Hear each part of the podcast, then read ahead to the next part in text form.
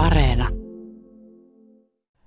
Mettässä on niitä kävellä liputtelee sinne sun tänne, mutta tässä keväällä, kun verkollakin tässä olin tulossa, niin karhun yhytin siinä, hiippaili sen minun etupuolelta sen tie yli. Ja sekin on semmoinen, että, että kyllä se niin kuin ihmistä pakenee ja karttaa, karttaa että sekin niin kuin pääsi, lähti karkuun, mutta jo sillä lailla, että minä en sitä ensin nähnyt, mutta sitten kun oikasin sen maan yli yllättäen sieltä, niin se, siinä yhytin, että karhut niin kuin näkee kyllä kulkijan hyvin useasti, mutta se kulkija vain ei sitä karhua niin helposti näe, että, että kyllä, kyllä täällä karhuja on, mutta niitähän pitää ollakin.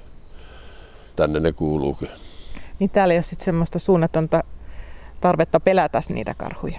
Ei, ei karhuahan ei, eihän sitä pelätä tarvitse yhtään. Että tuota taloa silloin kymmenen vuotta sitten kun rakennettiin, niin, niin mulla oli sirkkeli siinä pihassa ja minä saasin noita hirven luita siinä ja lihoja sillä sirkkelillä.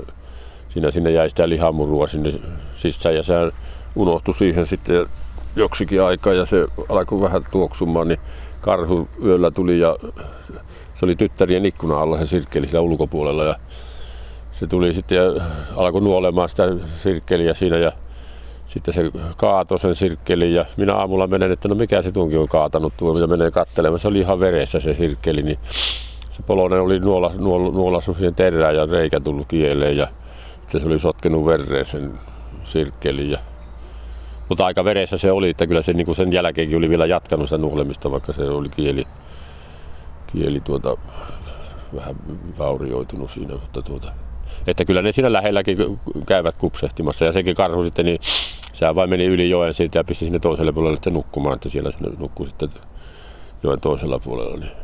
Miten näiden karhujen kanssa, minkälainen suhtautuminen täällä esimerkiksi Koltilla on karhuihin? No minusta tuntuu, että ne koltathan ei niin kuin karhuja pyyä, pyyä ollenkaan, että se, onko niillä joku semmoinen kulttuurissa siinä sillä lailla, että se on, niin kuin, joku esi-isä tai mikä se on se karhu, että ei niitä tapaa kyllä.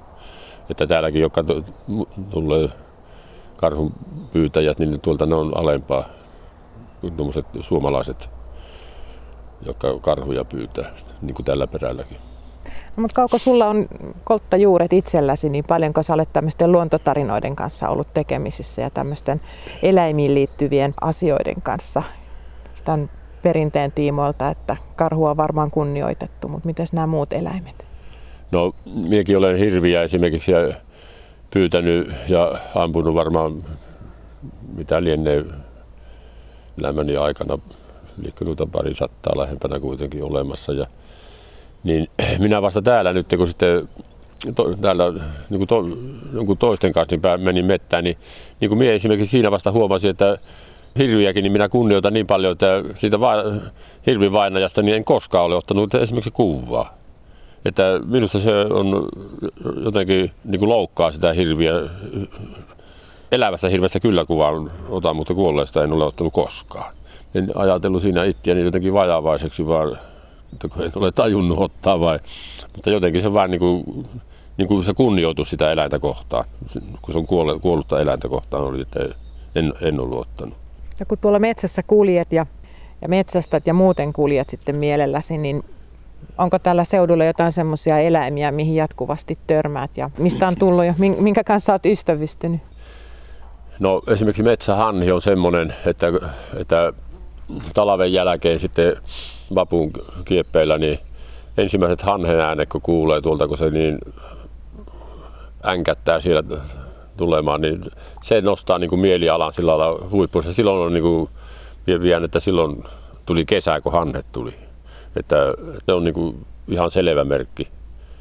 Jos on jotakin vaikka askartelemassa ja tekemässä jotakin tuossa, kun hanhi, kun vaan karjasee se ensimmäinen hanhi keväällä, niin kyllä sitä hyppää pystyy, että missä, missä menee.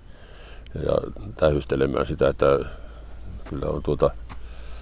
Hanhi minusta on kaikkein semmoisen, semmoinen joka tekee semmoisen vaikutuksen, että se, sen ääni on hieno kuulla ja sitten se tekee sen vuoden ajan vaihtumisen keväästä kesäksi. On se aika vaikea kuvitella, että metsä olisi ollenkaan hiljainen paikka. Ehkä talvella, mutta muutenhan se on ääniä täynnä. Ja... On, on kyllä siellä, siellä kyllä ääniä kuulee koko ajan. Talvella on tosiaan silloin jonkun verran hiljaisempaa, mutta, mutta, mutta jos on itse hiljaa siellä, niin kyllä siellä kuulee vaikka mitä. Omat ajatuksetkin kuulee hyvin. Kuulee, kuulee. Ne, ne, ne kuuleekin hyvin. Ja varsinkin aamu varhaisella, kun neljän aikanakin, kun hyppää ylös ja lähtee ulos, niin kyllä siellä on hieno liikkua siellä, kun on itse pirtiä ja, ja tuota, luontohan on silloin niin kuin aamusella se on kaikkein vir, virkeimmillään, luontokin. Että luonto on se tärkein paikka, missä, missä tuota, voi ihminen olla. Näin se vain on.